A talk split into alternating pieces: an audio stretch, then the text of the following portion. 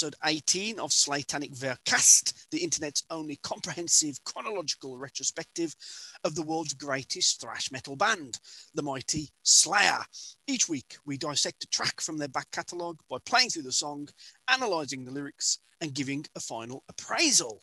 I'm Mo from France, and to my west, broadcasting from an evil cannibal clown training facility on Piccadilly Circus. It's Dr. Lee Quessence. How you doing, Doc? Yo ho ho! I'm having a lovely time. I'm surrounded by cannibal clowns. I mean, mm-hmm. how does life get any better? Mm. What, what, what, are you doing there? um, I'm observing cannibal clown behavior because they're absolutely fascinating. I mean, it, as you can imagine, in my life, I encounter my fair scare, my, my fair share of ignorance and prejudice and bigotry. Mm-hmm. because of your massive flippers. Uh, well, the, the, the flippers certainly don't help, um, yeah. and um, neither does the fact that my vocal cords are attached to my rectum, which puts some people off when I have to whisper into their ears. it is distressing, Doc. Uh, it, it, took me it took me months and months to get used to that. Yeah, uh, um, you see, it's kind of my mistake because my eyeballs are also on my fingertips. Mm-hmm. I can look away very, very easily. That's true. That's uh, true. I, I, I, appreciate it's not the fact for the most people. Mm. But um, as I said, we live in a world of darkness and prejudice and ignorance. And when you say cannibal clown to most people, um, what they think is the frill around the neck, the garish face paint, and the appetite for human flesh. I'm thinking Stephen King's It. That's what comes to mind for me. Pennywise. Um, yeah. Um, and uh, I mean that that film certainly has not helped the prejudice around cannibal clowns, mm-hmm. and, and, neither has the film Killer Clowns from Outer Space. That that hasn't helped either. But the thing is, the more time I spend around cannibal clowns, and the more I observe the things they're capable of, and the creative feats they can accomplish, I've been absolutely amazed, and I've had to come to the conclusion that what people need to understand about cannibal clowns is they're all about the neck frill, the face paint, and the human flesh. Mm-hmm, mm-hmm. Are, are, you not fearful that at some point they could turn on you and, and dine on your flesh? They only eat human flesh. That's true. That's true. And yours is, as we've previous, previously discussed, a strange kind of amorphous grey sludge, which probably not particularly appetizing. Um, so the, the composition at the moment is um, the, the, the epidermis, the outside, um, is still about 70%, 100% natural latex rubber. Mm. Um, there are some bony protrusions, um, and then some of the external visible parts um, are made from fiberglass and some bits of Soviet tank armor, um, the bits that really need protecting. Um, a few of the internal organs are humanoid in origin. Mm-hmm. Um, but I think that's offset by the number of internal parts that are not even mammalian in origin. No, when I look at you, Doc, I think of like a badly formed pencil rubber. Um, that, that's really what springs to mind. Kryten from Red Dwarf is, is, is, is the closest human-ish approximation to your form that I can think of. You are disgusting to look at, but I love you all the same. Um, I am human. I am human, Doc, and I have human frailties, human needs and weaknesses. Um, today is my last day of the 14 day self isolation I've been forced to endure um, for the privilege of, of, returning to this, this green and pleasant land we call Old Blighty. Um, so tomorrow I shall dine on cocaine and hookers, if it's all the same to you. Um, corrections. Are you ready? I am, yes. Here we go. We've got two today, have we? Yes, we have got two, unless you have one to add to the pile. Number one, in the Haunting the Chapel episode, I suggested that Metallica had never released an EP. Wrong, Mo. Wrong again. Um, Metallica, of course, released the highly regarded Garage Days Revisited, one of the most famous EPs in metal of all time. Not contemporaneous to Haunting the Chapel, admittedly, but still, I, I hold my hands up. I got it wrong. You remember that one, Doc? Uh, that particular EP? Mm. Um, no, I don't. No, you, are not big into your Metallica, right? So I'm, I'm not surprised. Metallica never, honestly, just never made much impact on me. Yeah. Um, uh, I don't know whether they're one of those bands you have to meet in your adolescence for mm. them to really take. Mm, mm. Um, I, I did meet Slayer in my adolescence, and they really took. Um, but for whatever reason, I, I, I never got around to hearing Metallica until much later, and um, they don't know, just never did it for me. No, I have a curious relationship with, Metallica. Generally, when I talk about them, I'm quite sniffy and a bit derogatory. But when I, you know, on, on the odd occasion when I do listen to, you know, their classic era stuff, those three albums, Ride the Lightning, Master of Puppets, and Justice for All. My God, I absolutely when I listen to it, I absolutely love it. Um, but just their reputation has been sullied so dramatically by some of the other turgid guff they decided to inflict upon the world.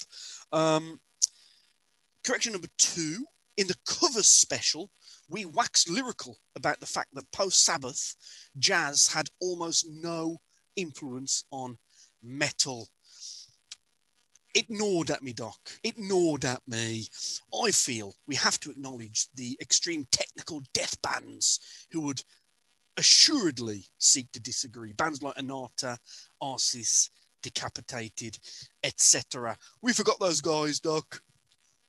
Yeah, I mean, um, it depends how, how how far you want to take this. Yeah. Um, the the ones that I thought of post facto, um, one falls into the exact category that you mentioned, uh, which is obviously death. Of course.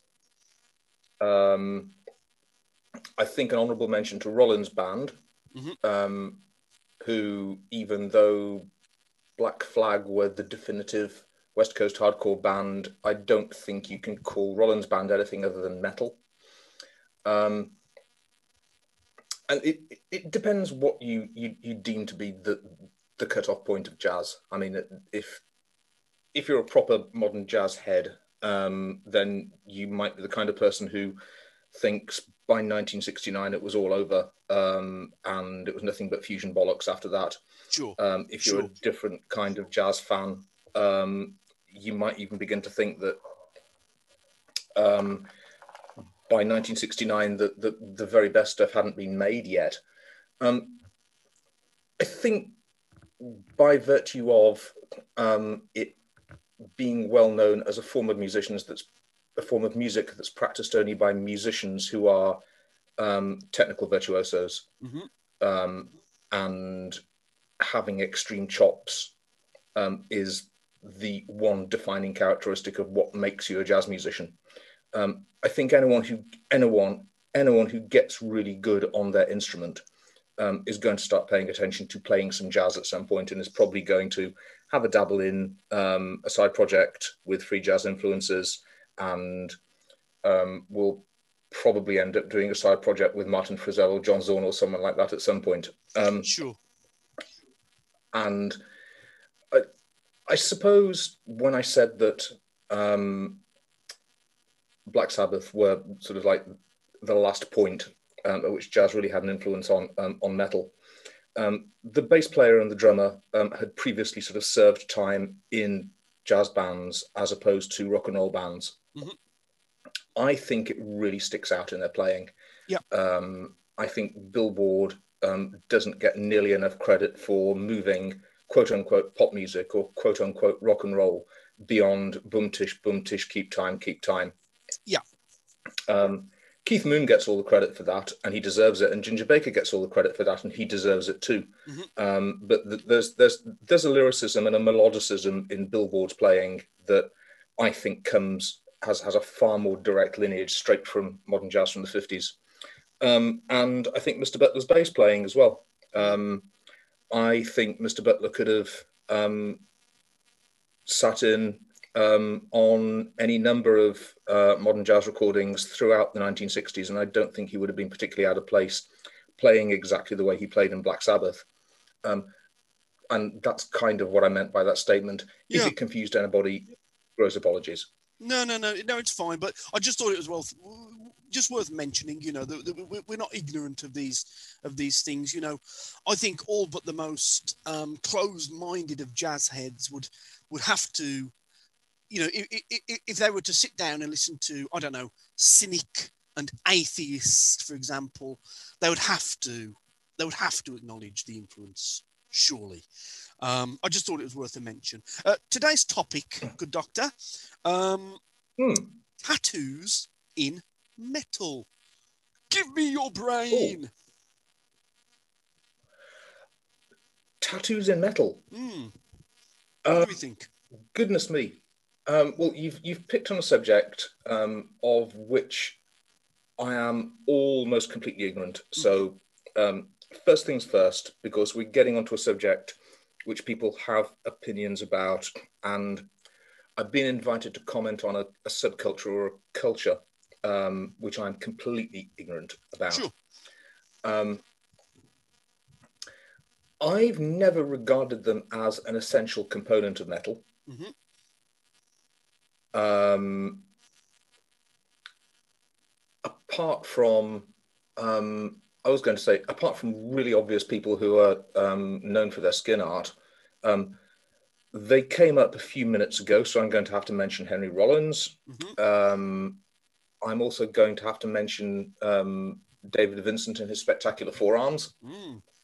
Um, beyond that, um, just as a general concept, I'm struggling is it part Of the, is it part of the uniform? That's really that's really what I'm going for here. Um, I don't think it has to be. No. Um, I, I'm I'm very very reluctant to begin sounding off um, about a subject that I'm actually so ignorant about. Mm-hmm. Um, and I'm also very, very reluctant to start sounding off about um, basically whole entire culture that um, I'm not a member of, I'm not a participant in. Mm-hmm. Um, and there are probably many, many people listening who think that therefore I've got no right or entitlement to speak on the subject. Um, I don't happen to think it's part of the uniform. D- does it make a guitarist look more metal if they happen to have, you know, a bunch of tattoos on their arms, or you know, or they have a full sleeve? Is, is it intrinsically more metal if if you are inked? What do you think? I think it depends on the kind of metal. Yeah, go on. I because I agree um, with I agree so, with that statement. Once again, speaking from ignorance, just so everyone knows, um, I struggle to think of um, a particular subgenre of metal that's more closely associated with with body art um, than um, than nu metal, mm-hmm. um, and including piercings and scarification and all kinds of other things as well. Sure. Um, converse to that, I suspect if you spoke to true Norwegian black metal people, um, they would be fairly opposed um, to the idea of um, that kind of self mutilation or mm, mm. Um, probably what what they would see as, as, as, as some sort of a pollutant. Would you, would, you, um, would you put Glenn um, Benton's you know branding in the same category as tattooing? What do you think about that? Um, no, I'd put it in the category. So I, I, I mentioned scarification a little ago, um, and I'd, I'd, definitely put it in with that. Um, and um, to give you a straight answer, I'd need to have researched or spoken to a lot more people about um, why they why they go in for their form of adornment of mm-hmm. choice. Mm-hmm. Um, and obviously, one of the best known examples, even to outsiders like me, um, is as, a, as, as, as, as a pledge of allegiance, as a pledge of affiliation, mm-hmm. um, either to, to your set, to your gang, um, to your to your chapter, um, to your tribe, um, uh, to to your lifestyle, um, precisely because it can't be easily effaced or erased. Mm-hmm. Um, and so saying, I suppose to a greater or lesser extent, it demonstrates a commitment to the lifestyle. Um, if you have a huge inverted cross um, and um, some words in dripping blood um, indelibly marked across both of your shoulders, um, it's a mark of commitment which merely growing your hair a bit long um, and buying a denim waistcoat isn't. it, face tattoos um, come into that category for me. As you know, Doc, I am inked because my flesh yes. Stays on my on my frame and does not slough off like yours does. So you know, the, the, it is possible for me to keep one. Um, and you know, I have I have many many tattoos. I think more more more than a dozen tattoos by this point. But you know, Goodness none me. of them are in places that are not easy to hide. So I have nothing on my face, my neck, my hands. You know, and and that that, that is a, a bridge too far for me personally, from a societal point of view. Yeah. Um. So, um, that's a strange thing. Um. Once again, um, palm in the air, um, full disclosure, position of ignorance, etc., etc.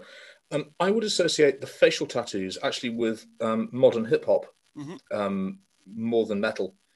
Um, it's a it's a prison thing, isn't it? A, there's a prison connection to it, surely. Um, I am unwilling to speculate. Uh, yes, I mean, the, the, I, I, will speculate. you know, I, I think I think hip hop um, kind of glamorizes criminality and you know so by, by getting your face inked it is you know suggest, suggestive of the fact that e- even if it's not true you've been you've been to prison and were part of some kind of gang in prison and that makes you kind of big and hard basically yeah um, i mean I, I think the um, pledge your allegiance to the gang mm-hmm. very publicly very visibly and for life yeah. um, is a component of it mm-hmm. i don't know whether um, the facial tattoos, I don't know whether that's supposed to be emblematic of prison life or street life. Mm, mm, mm. Um, I don't know which aspect of the uh, the gangster experience um, that alludes to or is supposed to allude to. Sure. Um, I mean, it's. I suppose what it comes down to is, um, and this is a question that many, many subcultures or many, many parts of society um, have to deal with at some point. At what point do they wish to blend into society and convince people that we're just the same as you, except for the kind of music we listen to, a bleak stroke, who we choose to go to bed with, um, a bleak stroke, what we choose to put in our cigarettes, versus um, at what point do you want to make a big effort to put a great big raised middle finger up to society at large. I mean, from from a different culture, uh, the expression would be out and proud, wouldn't it? Mm-hmm. Oh yeah, sure. Yeah, it's interesting. Um, I think I, I, I, think we've, we've we've probably milked that as, as, as, much as we can for content, and I am aware that tonight's track is a little is quite a long one. Um, so let's, if you don't object, Doc, let's press on. I don't. Um, I sort of apologise for uh, to everyone for um, for letting the uh, letting the side down a bit there.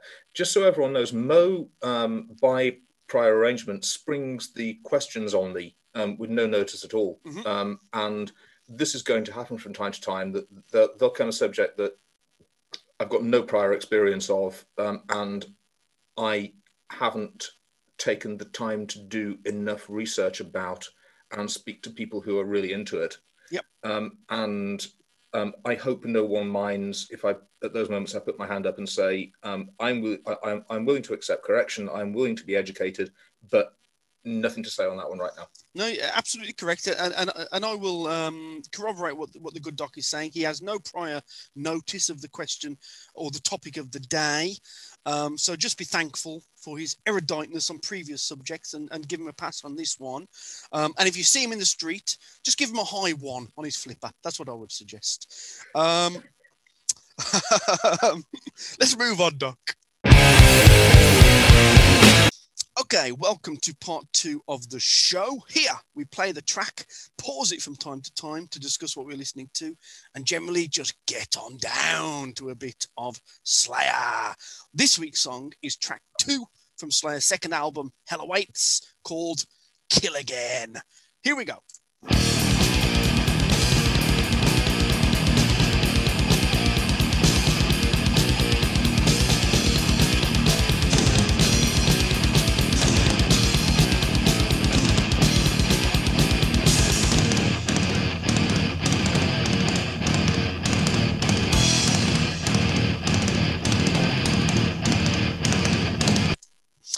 Grimy, isn't it? Down and dirty and grimy stuff instantly.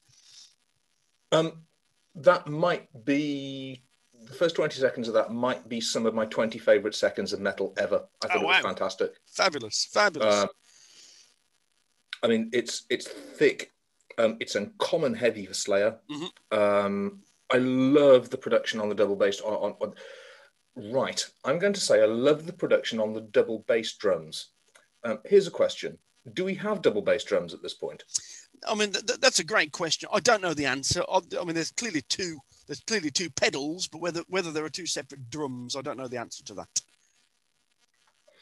Um, yeah. Um, in any case, uh, whether the guy is doing something absolutely superhuman with just the one foot, mm-hmm. which I've heard drummers be able to do, um, I'm assuming they would not choose to do so if they did have a, a, a, a double trap pedal set, um, or if they had two bass drums and two mm-hmm. pedals. Mm-hmm. Um, but um, it sounds brilliant anyway. Just that um, I'm going to put a chalk mark on the wall uh, and say the start of this track is the first time that anyone has ever really nailed how to record the drums for Slayer.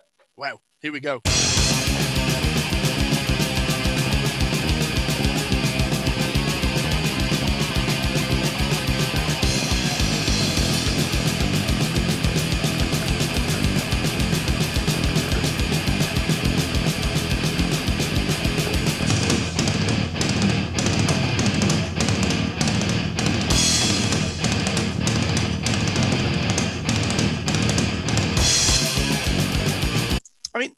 This is proto death metal, isn't it? You can hear you can hear death metal here. This is dismember, really, just just um, six six years earlier. Definitely. Um, so um, it's uh, a um, genre description or a genre nomenclature that's that's uh, slid out of favor recently, but um, uh, Slayer and more so Sepultura, but Slayer were described as threth, Slayer um, never Slayer, Slayer, were never described as threat. That, that came about through Sepultura because because they were the transition. Right. They were the, you know they were the boffins bridge between um, between thrash and death, and, and you know a, a, perfect fusion. And so the word threat was was very very inelegantly created. It's a, it's a horrible word. I, I, I never use it, um, but but you are quite right. But, it, I, I suppose it is, but it, I, I mean, I, I stand to be corrected. I don't think that term was ever applied to Slayer. Um, well, I'm applying it right there. Go on then. Um, yes. That bit of that track. and I don't blame you. You're quite correct to, to do it. I, I, I think um, this is nascent death metal. You can see, you know, why some young teenage boy's ears somewhere near Tampa might have pricked up at this point and gone, oh, that's fucking interesting. I wonder how much further I can take that. Yeah, or um, I wonder what would happen if I made a whole entire career out of those 16 bars. Let's press on.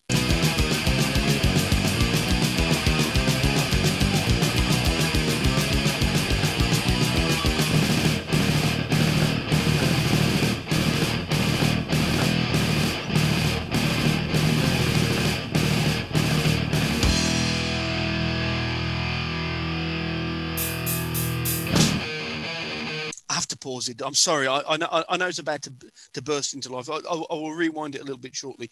I just have to mention two things there.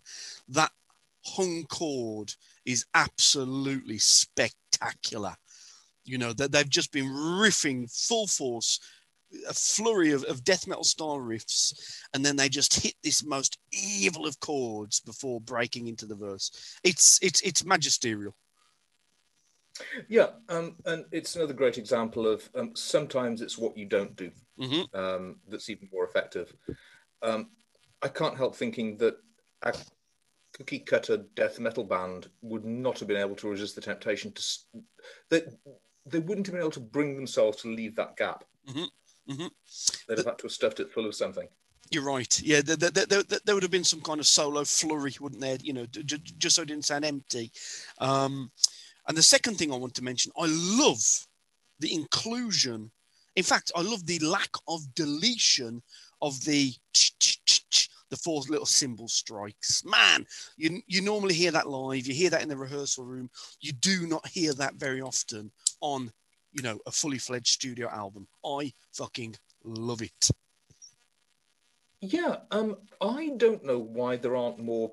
I'm going to call them production atmospherics. Mm-hmm um, and um, I think it's sort of a, a, a, another exemplar of the two sort of different scenes um, that, that, that you and I come from. Um, the stuff I I came up with um, is full of. Um, I'm going to call them production atmospherics. people would not necessarily edit out um, bad cable crackle or the sound of someone stuffing a connector into an amplifier. Mm. Um, people would not necessarily edit out um, the tapping of the drumsticks together um, to time the slow part. Sure. Um, and um, it, it sort of became um, a, a, punk rock thing in and of its own right to uh, make a point of shouting the one, two, three, four. It was, it, it was part of the aesthetic, um, wasn't it?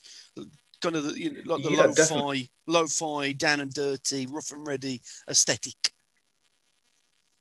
Yeah, and I mean, and I, I think also um, two completely different opinions about the purpose of a record.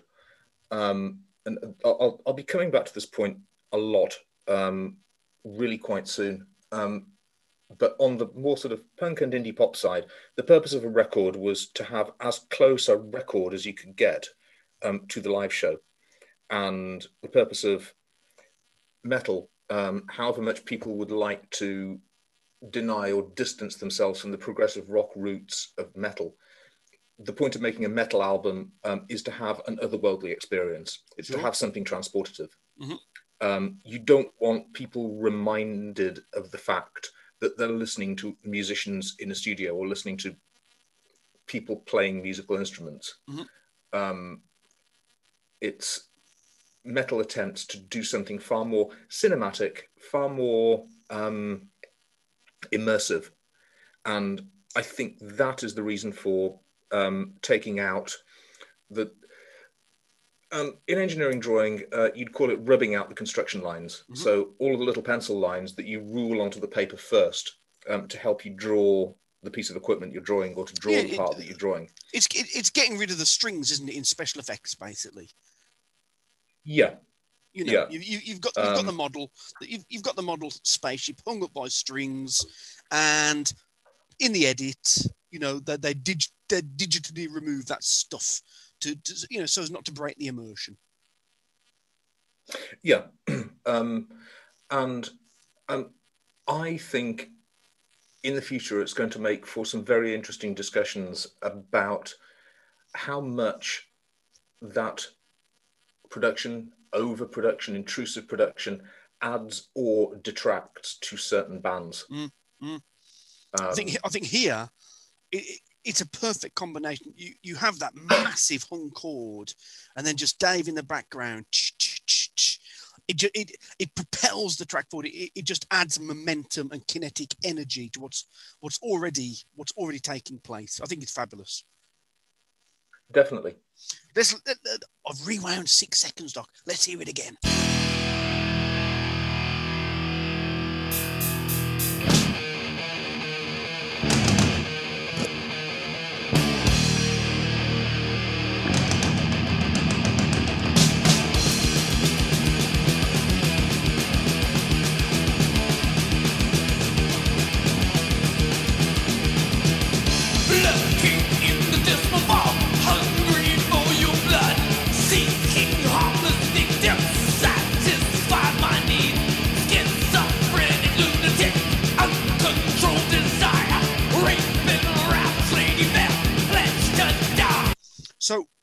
Some, you know, trademark Slayer stops at the start, and then it bursts into what I, I would say is the first absolutely killer verse riff that Slayer have delivered for us thus far. You know, that that, that riff under the verse is, is, is so memorable. It's a real earworm. Um, you know, the vocals are not following the, ver- the are not following the riff. Um, they're in tune with it, but they're not following it. I think this is the first truly classic Slayer verse riff. What are your thoughts, Doc?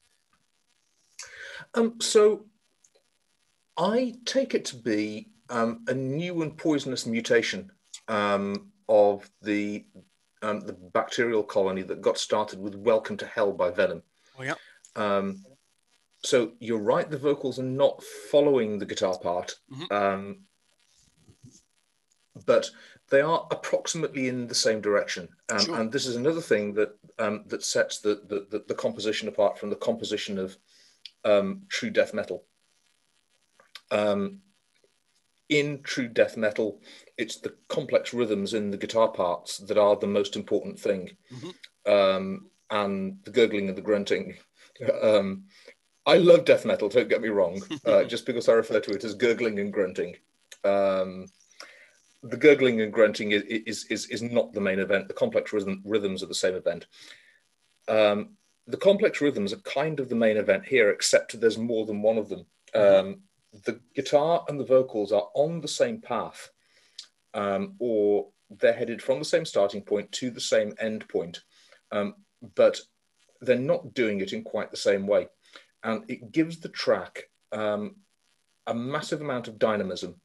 Um, it makes it sound like it's going somewhere. Um, and it makes it sound like um, it's got an idea, which it thinks is a good idea, um, and it's confident enough about the idea that it's it's going to ask you to listen to it, mm-hmm, mm-hmm. Um, and you buy into it because of the confidence and the deceptive simplicity of it, and you find yourself going along with it. I like it, Doug. I, li- I like your analysis. Let's go. Kill it, kill it, yes. Survive the brutal, nasty night.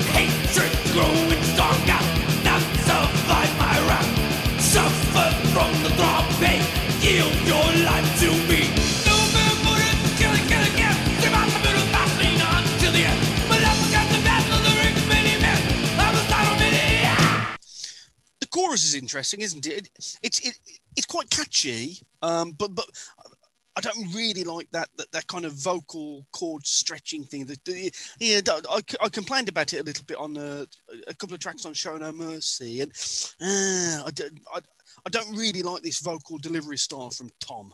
Just just just in the chorus. I don't object to it. Mm. Um, it would grate on me if the whole song was like that, mm. as indeed it did a couple of times on the first album. Um, but uh, as as another tool to pull out of the tool bag um, and use to help in, in, in, in, the crafting of a product, um, I um, I don't object to it at all. Um, no, it's very brief. I, so, so it, it's a real niggle here. You know, the, the, the, this is not even going to take a point off my final score. It's you know, it's just a little niggly point. I can't get away from the thinking about this song not just as proto death metal mm. or proto thrash. Mm. Um, how many words can uh, how many words can I use in this podcast that aren't even words? Pro, proto thrash isn't a word. Um, so, not merely that, but as um, as the unwanted, cast out, filthy bastard son of NWOBHM, it's it's still got some NWOBHM elements, but mm-hmm. they've been so roughened by coarse living um, that they're almost unrecognizable. But if you look closely, you can recognize them. And I think that's what the vocal stretching is kind of part of. And that de- actually, the detune, I think, really, really helps Tom here. Um, because, you know, ju- just by detuning that half a step means he doesn't have to stretch quite as high with, you know, with, you know, with the vocal cords. Good point. I mean, I, I'm just full of praise for the production and the composition um, yeah. on the, on this. I think the pace is perfect. Um, the sounds of the instruments are perfect. Yeah, I'm kind of expecting lots of people to think the vocals are too high in the mix. Okay, but I don't. Sure, sure. We're halfway through. Let's crack on.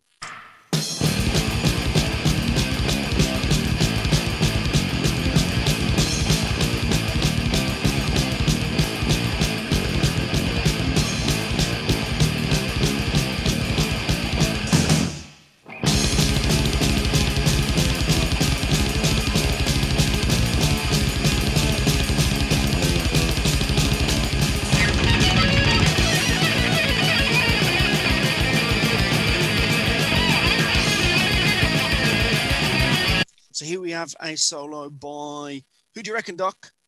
Um, I'm going to take a guess. That's a Hanneman. That is a Hanneman. Here we go.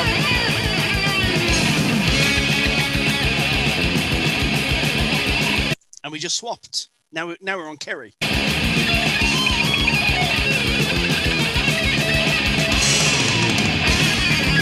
And we just swapped back. Now we're back to Jeff.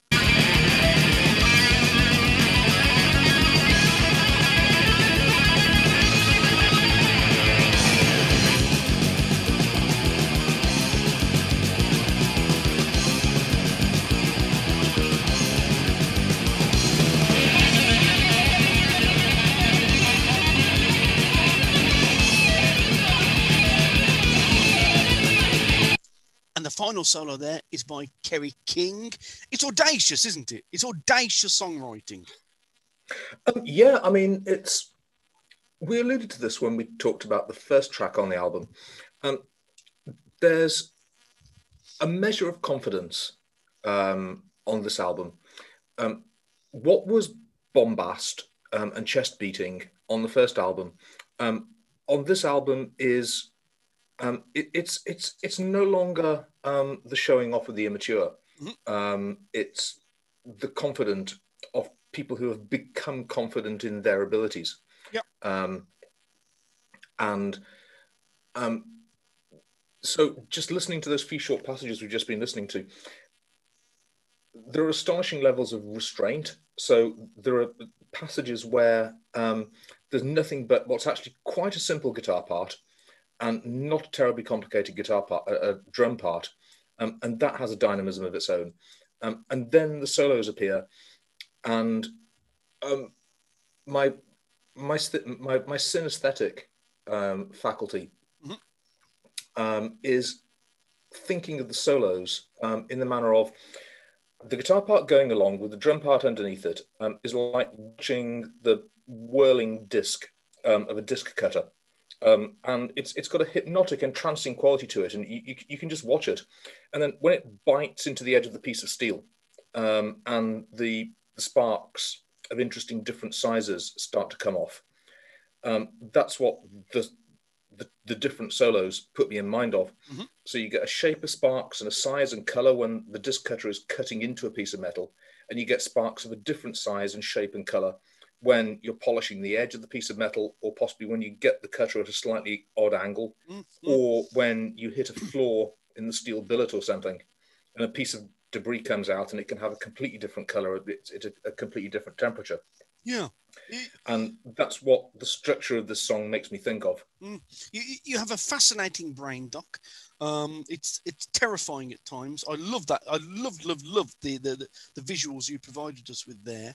Um, what I think about, you know, and as somebody who's spent time in bands, in rehearsal rooms, writing songs with other people, how do you get to the point where you say, I tell you what, I tell you, I tell you what we're going to do. We're going to have a section of the song. I'm going to play a solo. then you're going to play a solo, then I'm going to play a solo, and then what we're going to do, we're going to break for like eight bars, and then you can have another solo. The the the the, the structure is absolutely bonkers. I love it. Um, obviously, we don't have neither of us have any great insights into the the methodology or the the, the writing practices um, of Slayer.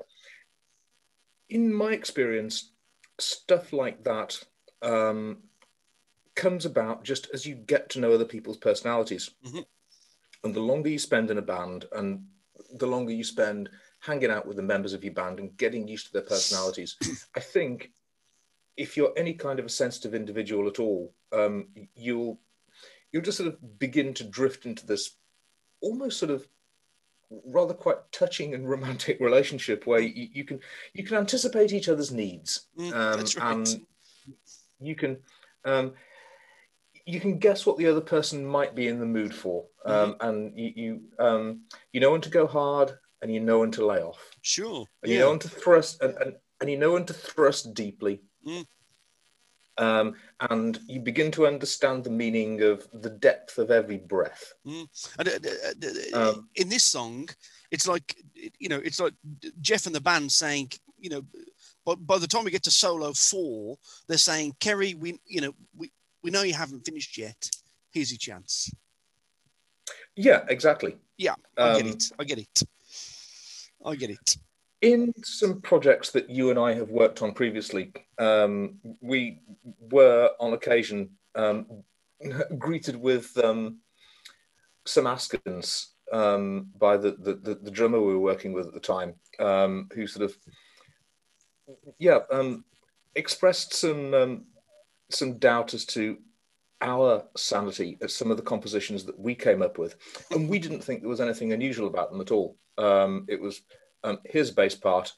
Oh, and by coincidence, I happen to have a guitar part that will go with this. Mm-hmm. Mm-hmm. Um, and um, the, the the poor chap who um, I wish you were here now. I wish you were joining in with us. But um, the poor chap in question would, would just sort of look on in in in, in Askins um, from behind the drum kit and go like, what are you people doing? Um, you're mad. Correct. Here we go.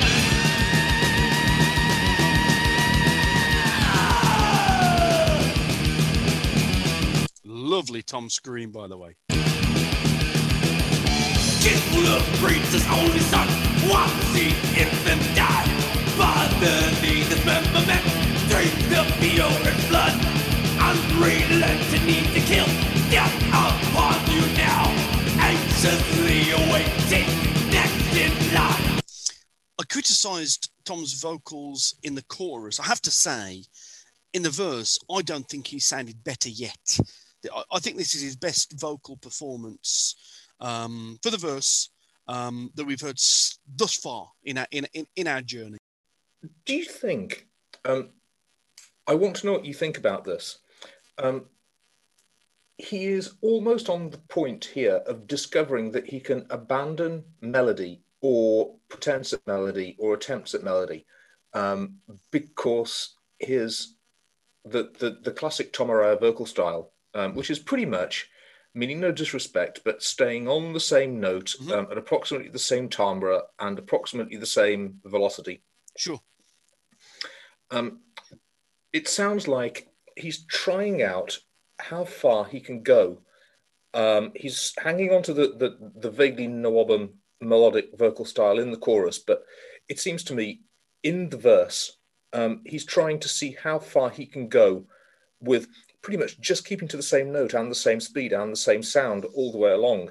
And I, I think it's sort of unraveling in front of him, and he's discovering that actually, you know, I can go a pretty long way with nothing but the style. Mm. Uh, and I think it helps. The, the you know, the, the, verse riff, which you know, which I absolutely love. That's helping. That's helping him here because the verse riff, you know, is all on one note, and then they and then they're just finger picking four notes on the A string. So they're, they're, they're holding their finger on the E string in one position, and then they're just playing four different notes on the A string. So he's just hitting the same pitch as the E string that's being played. Interesting. Yeah, to make, to, to, make it fit. Here we go. Should we finish up, Doc? We've got 40 seconds to go. Let's finish it.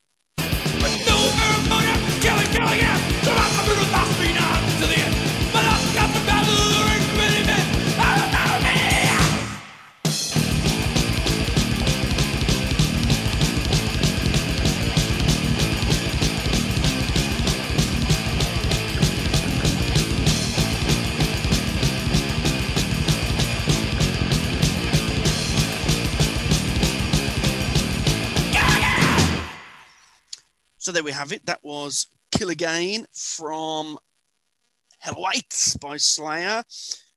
Come on, Doc, give me your thoughts. I loved it. Mm. Um, maybe, maybe the first track um, from the catalogue um, where I can unconditionally say I loved every single part of it. I wow. loved every second of it all the way mm-hmm. through. Mm-hmm. I think I loved more bits of it even than you did. Okay. Mm-hmm.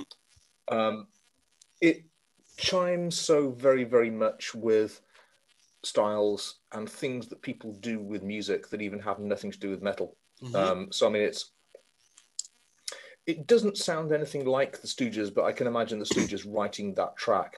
Um, it doesn't sound, and this is going to sound really, really strange. It doesn't sound in the least bit like Spacemen Three, but if you slowed that down by about a factor of ten um, and put a lot of reverb on it, um, that could be the middle 15 minutes from a Spacemen 3 album. Yeah. Um, so I mean, it, it, it's it's it's got drones in it. It's got held notes. Um, there's a section quite close to the end which I love to bits. Um, and right now, I'm still not sure whether it was actually um, a, a, a, tremolo pick squeal or whether it was the um, the vocals. Yeah.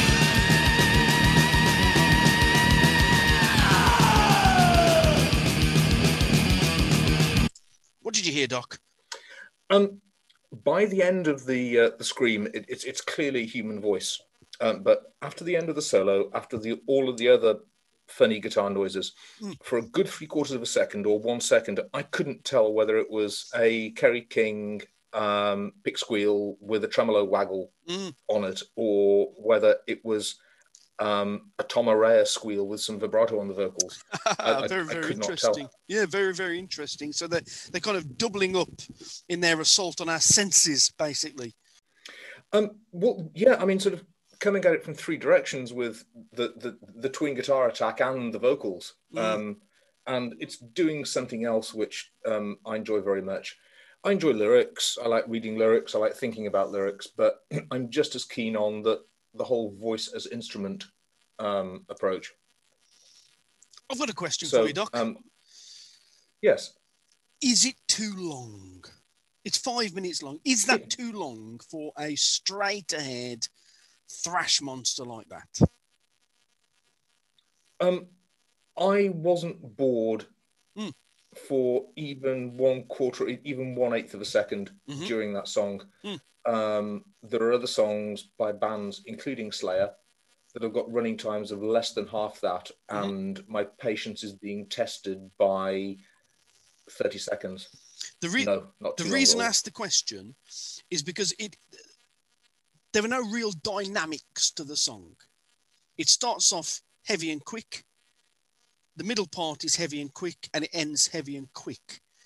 It doesn't really transition very much. Um, but it's got a groove. Mm. Um, it might not have a groove such that fans of Sly and the Family Stone um, might recognise. Um, but what stops it from being as downright tedious um, as, I'm sorry, a really, really good chunk of cookie cutter death metal mm. Um, is it's got a groove to it. Sure. how do I define a groove? a groove is one of the things you can't define. Um, well, a groove. You know it when you hear it.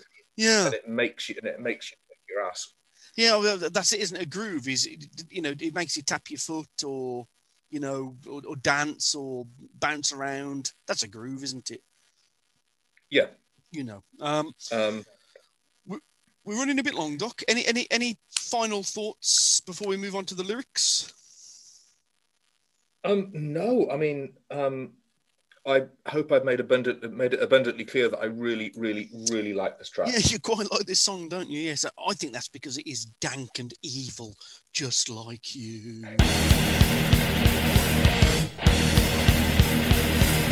Welcome to part three of the show.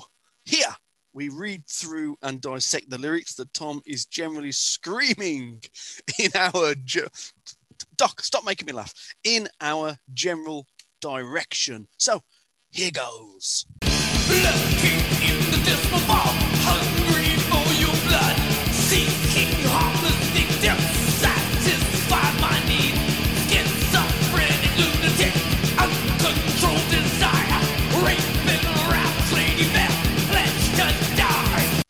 Lurking in the dismal fog, hungry for your blood, seeking harmless victims, satisfy my needs, schizophrenic lunatic, uncontrolled desire, rape and ravage lady fair, pledged to die.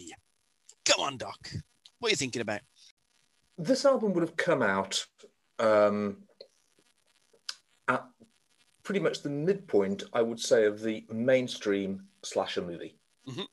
Um, so this would have been a time when we're into the era of the kinder, gentler slasher movie.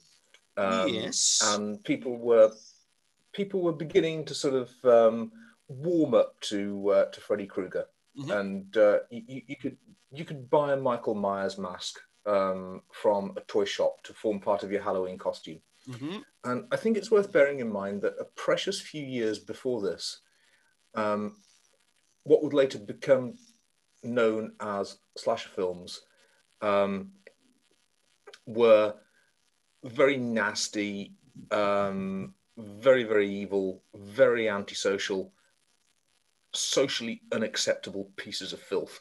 Mhm. And whatever my personal opinion about the politics of all of that stuff actually was, um, which you can probably guess already, there's still something laudable about people being willing to create such irredeemable filth.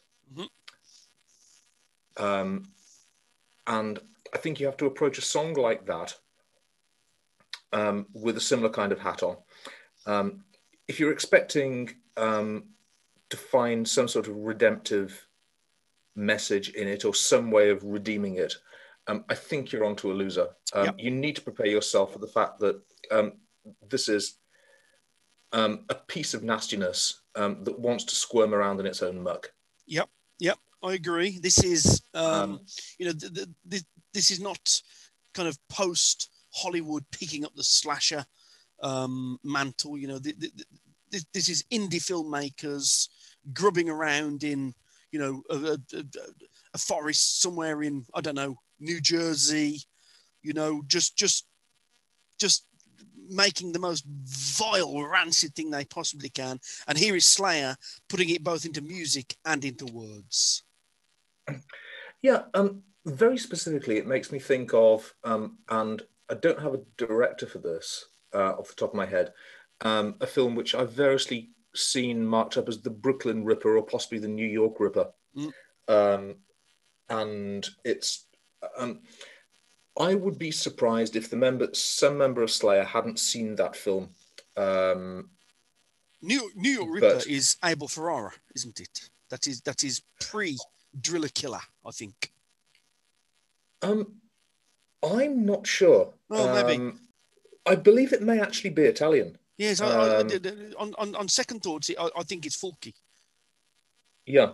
Um, I think the Abel Ferrara offering you're thinking of is Miss 45. I think you're absolutely correct. So that that uh, that, that name just bubbled up into into the the dark recesses of my brain. I think you're absolutely correct. Yeah.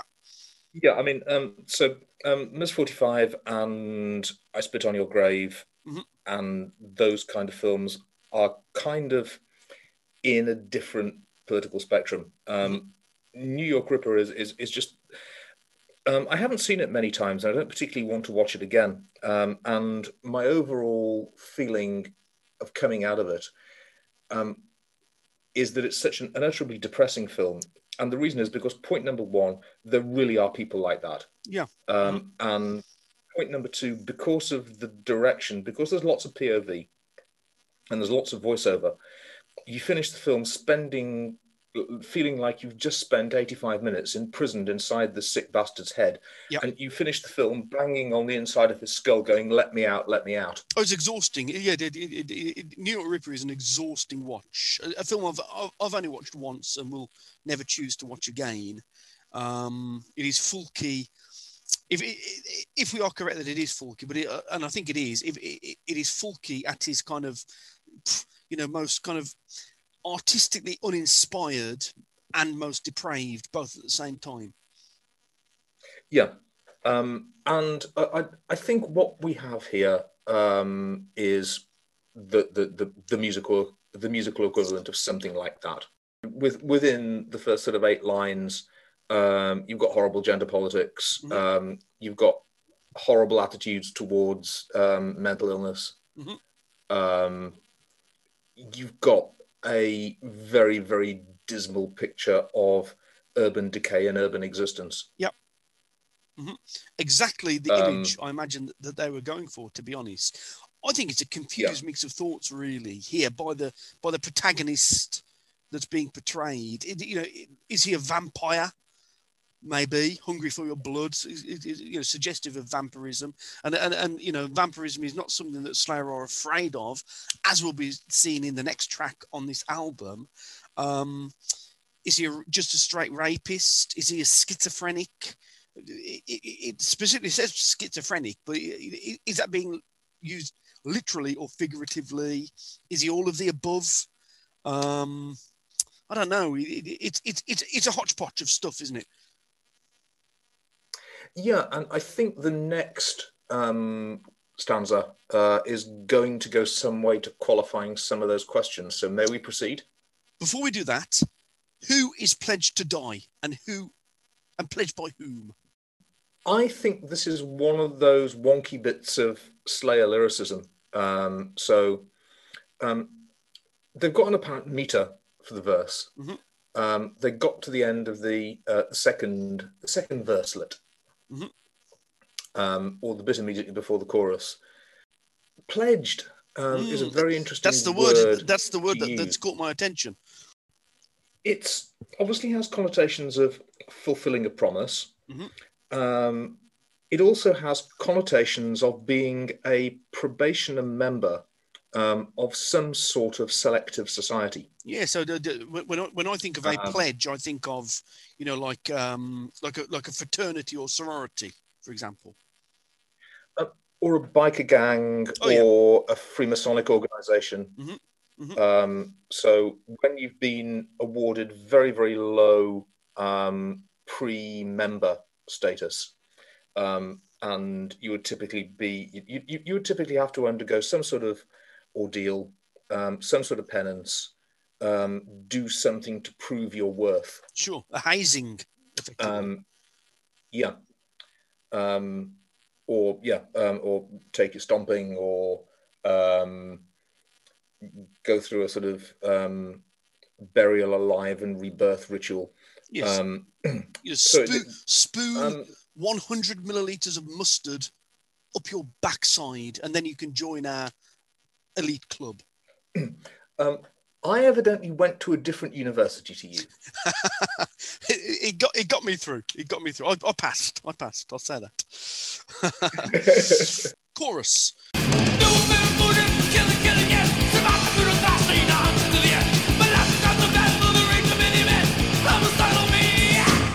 No apparent motive, just kill and kill again. Survive my brutal thrashing. I'll hunt you till the end. My life's a constant battle, the rage of many men, homicidal maniac. There we go. What do we think? Um, no apparent motive. There's this use Mm. of the word apparent here. Hmm, Um, I mean, it, it, it's it's it's not a bold statement of no motive. Mhm. Um, and the the very use of the word apparent um, infers to me that um, there is a motive, but um, it's one um, which is um, hidden or not apparent. Could this in some way be related to the pledge, which we heard about a moment or two ago? Mhm. Um, could it um, relate in some way to let's survive my brutal thrashing. I mean, is is is that, as it seems to me, is that um, a reference to some sort of abusive childhood or um, violent upbringing? I think that word thrashing, I've made a note of that word actually, of course. Um, I think that word thrashing is multi layered, isn't it? Because I think they are, they're, they're, they're you know, they're, it's, it's, it sounds very aggressive. It invokes some kind of terrifying, violent assault on whoever the poor victim is. But at the same time, it's kind of self referential, isn't it? You know, it, it's almost speaking to the listener. You know, you, you know, are you, are you, are you brave enough for this? Are you going to survive our brutal thrashing as as the band. You know, I, I, I think it's multi-layered. Could it even refer to survive my brutal thrashing? Could it even refer to the initiatory hazing or ordeal that we were alluding to earlier? Of course, that, that, that exactly. That, very, very good. That, that's another possibility, isn't it? The no apparent motive. I mean, I, I read that pretty straight. I think that's like almost like the killer taunting the police. You know, uh, you, you, yeah. You're never going to catch me. I am Gemini. I am Scorpio. You're never going to catch me um, because, you know, my victims are so random. I have no clear thought process here. I just pick them at to- totally at random. Good luck finding an, an MO, basically. The rage of many men. I mean, here, are we just looking at a really kind of 1980s take on schizophrenia? I hadn't thought of that. Mm. Um, and it's a good way of looking at it. Mm. Um, I think what you're inferring is that um, I, I, I, think they mean multiple personality disorder or dissociative personality disorder. I don't mm. think they mean schizophrenia. Sure, it, it, um, it, you know, with our 2020 hat on, we understand that, but you know, we have to remember this. Yeah. This is 35 years ago. The Rage of Many Men put me in mind of another socially irredeemable slasher film. Um, are you aware of Phantom Killer? Uh, I know the name. I don't think I've ever seen the film. I don't know whether I could recommend it to anyone um, in good faith. Um, it's not something you see every day, and it kind of has to be seen to be believed. Um, but the the conceptual notion of what the killer actually is, which is um, a supernatural being that um, is literally the accumulated misogynistic ids mm-hmm. of many, many spurned, discarded, despised, um, antisocial men, um, which have sort of take, taken on corporeal life somehow. Mm-hmm. I never would have thought of the the, the killer, the, the, the protagonist of this track, as as being a supernatural entity. Sure. Um, at all um, until you mentioned it. Um, and then I, I, got sort of fascinated by by, by this line, um, "the rage of many men." I think in equal parts, um, it could refer to a a single piece of human shaped meat which has many many personalities. Mm-hmm. Um, but I'm really really fascinated um, by this idea that it's um, the the violent subconsciousness of conceivably um, a whole city's worth of um, discarded masculinity.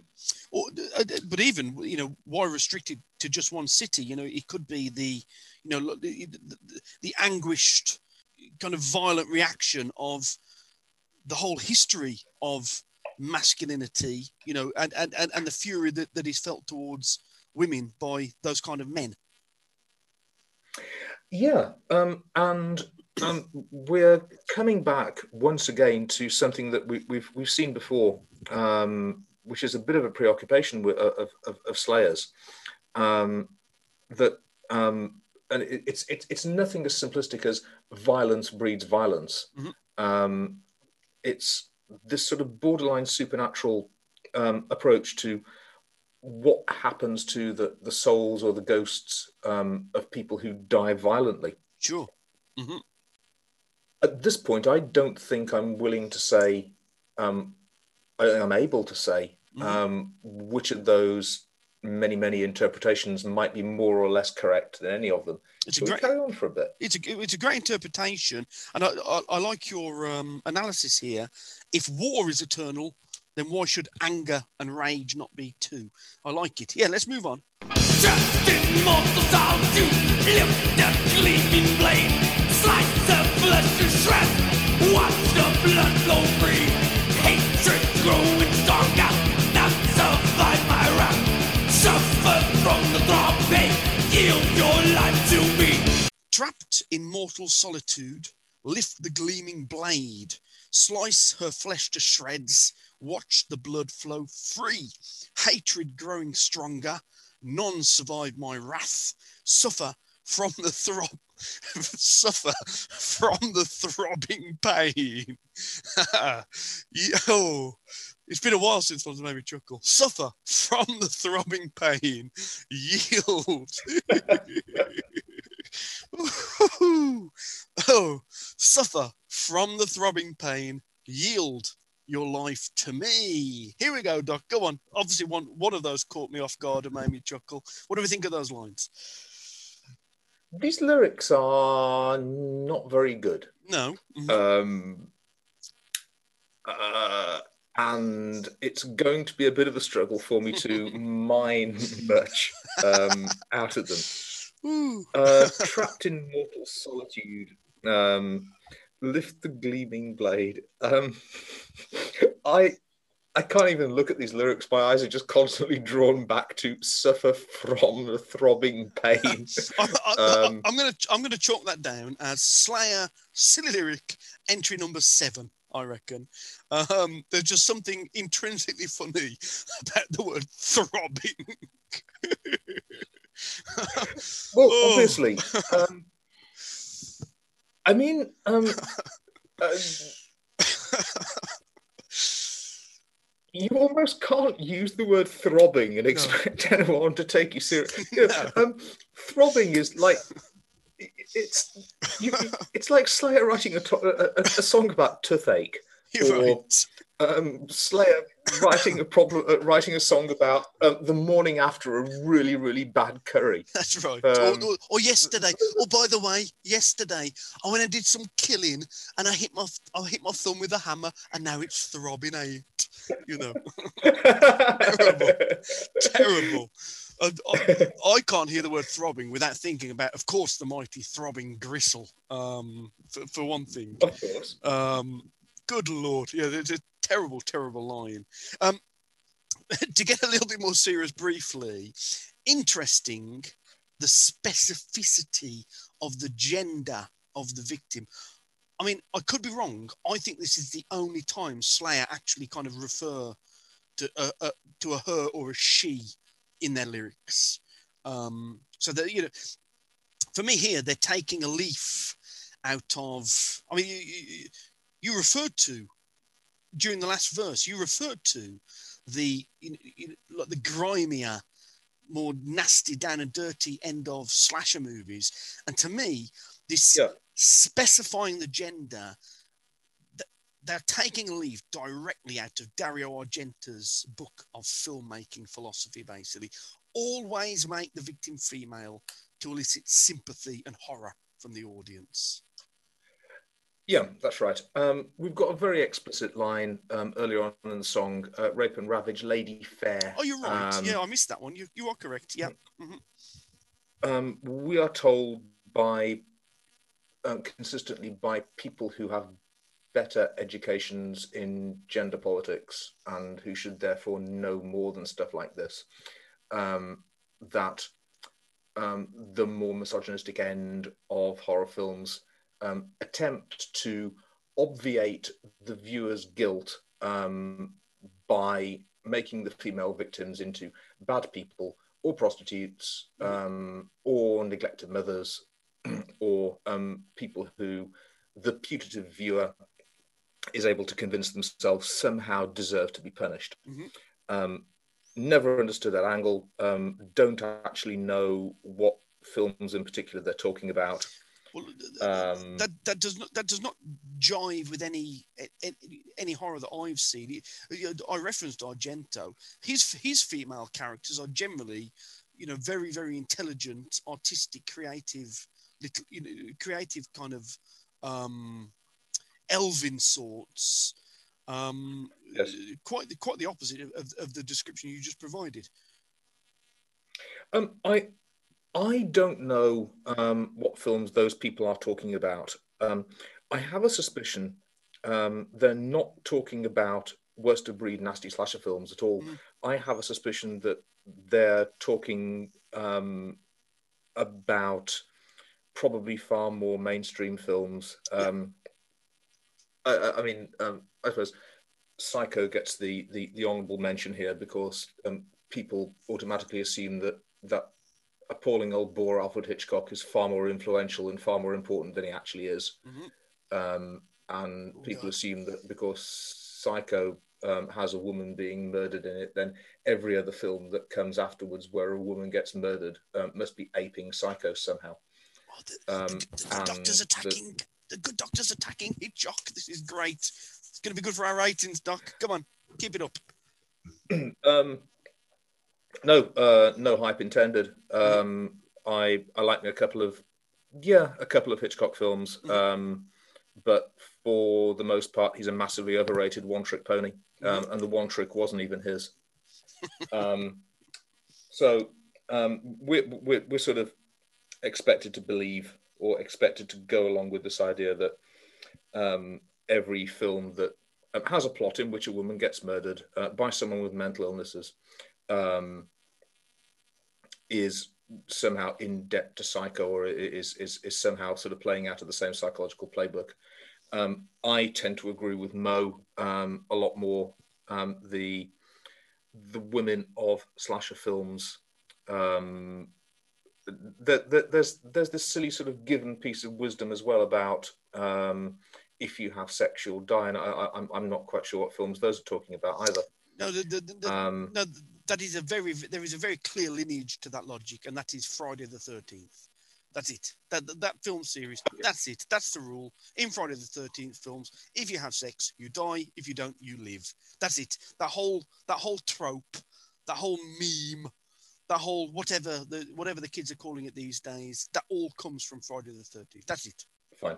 Um, well, now I know. Thank you. Um, um, there's there's no inference in, in in this song, as there is no inference in any slasher movie that the, the, the person being murdered here has has done something to deserve mm, it. Mm, you're right. Um, you're right, Doc. We're running um, long, let, let, let, and I don't think these lyrics deserve this, this this amount of time actually. So let's let's get on with the third verse and the final verse. Kid love breeds his only son. Want to see infant die. Father needs his men. Drink the pure and blood. Unrelenting need to kill Death upon you now, anxiously awaiting next in line. Kill the preacher's only son, watch the infant die, bodily dismemberment, drink the purest blood, unrelenting need to kill, death upon you now, anxiously awaiting next in line. So now he's killing a preacher's son. Um, I mean, what the fuck is going on in this movie, Doc? What the fuck is the plot? Um, there's an interesting bit of um, reversal of commonly accepted gender politics here, which is that the um, the male victim in, in, in, in the final act um, most definitely has done something to deserve um, being murdered. Mm-hmm. Being a preacher's son isn't necessarily anything the poor chap can help. That's true. Um, he didn't I choose assume. it. Yeah. Uh, I'm. Um, I I always sort of um, like spotting unintentional linkages. And I can't help thinking at the moment if the, the, the, the poor chap who's getting offed um, in this verse um, is the same son of a preacher man who is the only man who could ever touch just, Dusty, Dusty Springfield. a, a, a, a um, pop culture joke from, from, from the good doc there. Here we go. And yeah, so um, effectively the the female victims um, are guiltless and do nothing to um, earn their uh, their horrible demise. Um, the the male victim um, in the movie, um, in the eyes of our protagonist at least, um, earns uh, his his spectacular demise um, for having having committed the transgression of being a preacher's son. drink, drink it's an purest, explanation. Sorry, Doc. Drink the purest blood. Again, with a vague allusion to vampirism here, surely surely. The very, very vaguest allusion to vampirism. Um, there was some talk in the popular press around about this time um, of certain debilitating mental illnesses causing people to behave in vampiric fashions. I remember this. Um, yeah, um, and uh, it's it's uncomfortable reading to look back on now. Um, I suppose what we need to do is remind ourselves that um, not that things were so backward and medieval um, in the mid 80s, but that we have actually made some social progress um, Sure. and um, we no longer um, view people with treatable mental illnesses um, as people who literally think that they're Dracula. Of course. yeah. Um, be, ca- be careful, Snowflake. You might melt in the sun, darling. oh, nice one. um, anxiously awaiting next in line. Um, now, what's going on here? So we, we have a killer that is unrelenting in his need to kill, that kills and kills again, that is some kind of unstoppable force of, of butchery, constant, and yet, once he's eaten, killed and eaten and drank the blood of that baby, he then has to wait nine months at least for his next victim to arrive, the next in line. You know, um, I mean, who is this guy? Is it Eugene Victor Toombs? Just sped up a little bit. I, I don't get it. I don't. I don't understand the narrative, Doc. Um, no, I don't either. Um, and it's so specific in its oddness Mhm. that not for the first time when discussing the, lyric, the, the, the lyrics of Slayer, I can't help thinking that there's a piece of trash culture oddity out Yeah. there somewhere, Yeah. which would make perfect sense. We're missing a piece of the puzzle here, aren't we? Yeah. Um, it's clear. It's clear we are missing that crucial, kind of the, the keystone somewhere. I think. it's like trying to read Finnegan's Wake uh, without the key text, isn't it? Exactly. You know. Yeah. Exactly. It's, it's like it's like trying to, to to read Dan Brown when you're when you're stone cold sober. It's it's it's it's impossible. Um, any final thoughts on the lyrics, Doc, or should we move on to our final appraisal? I would, under normal circumstances, be critical of the lyrics. Politically, they are lazy at best. Um, poetically, they're not very poetical. I'm going to return to what I said right at the beginning of the discussion of the lyrics, which is um, this is Slayer delivering a piece of unabashed trash gutter culture. Um, this is a song that goes along with the um, the culture of 42nd Street and Times Square and urban decay in the early 80s, um, when big cities were literal death traps, when murders were under investigated by corrupt police forces, um, and when city governments had so many of their own problems that they had very, very little interest in making things safe um, for common citizens. Mm. Um, it's a product of that environment. Um, it's the same environment that would go on to breed, most obviously, some very, very antisocial, trashy hip hop. Um, really, quite soon after this. Sure, you're right. Yeah, with, with, with, with, within the next couple of years, I would say. For me, you know, lyrically, it's it's a confused narrative. Um, it makes it- it makes just not one jot of sense, um, but it is really, really good, fun horror pastiche stuff. So I quite liked it, even even though it was it was pretty rudimentary. Let's press on. Welcome to part four of Slatanic Vercast. Here, we just offer our final thoughts and summations and discuss anything we might have missed along the way. But before we do that, some details. Writing credits, music by Jeff and Kerry, lyrics, no great surprise to be honest, just Mr. Kerry King. Um, according to setlist, hang on, let me uh, let me find this doc. According to setlist, this this was played by Slayer just 99 times and comes in 61st position in the overall ranking. First played at Reseda Country Club, Los Angeles on January the 12th, 1985, six months after Hell Awaits debuted live, incidentally. So, you know, the, the, the, the, it seems to me they didn't feel confident that this, you know, that this was a slam alive. Um, and last played a place called Pala Trussardi in Milan, not in 1989. Um, so quite a brief live life for this track. Really, there, Doc. Any? You just said we, we had a little interruption there in, in the Zoom um. So, if apologies to anyone listening if if there, if there was a slight problem there. But but Doc, you did you you said it was interesting that that, that they didn't rate it as, as a live track. Go on, expa- expound for us. Well, um, it seems to me um, to be an obvious floor filler. Um, it, seems to be one of those tracks that um, it's not so blisteringly fast that it would be terribly difficult to play live. Sure. Um, it seems to me that if you had a disinterested or rebellious audience on your hand uh, on, on, your hands, that's a track you could whip out and would get everyone um, moshing along in sync um, and, and would, would, would, sort of get everyone back on your side again. Mm-hmm. Um, seems like a surefire crowd pleaser to me. Mm. It could have been that um, Slayer never felt the need for surefire crowd pleasers.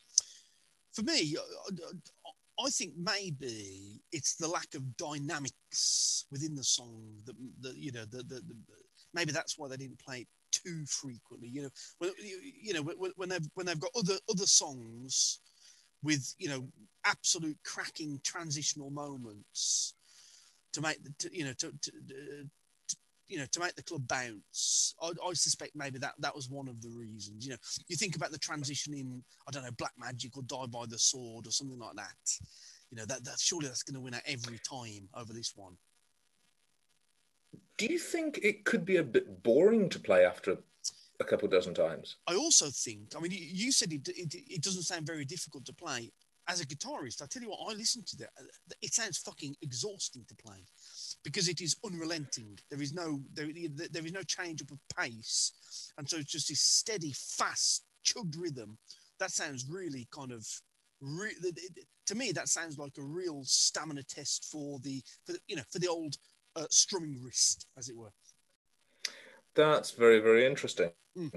I've, I've never tried to play it, so I, I, I, can't confirm that. But just by ear alone, that, that, that sounds like uh, an endurance test.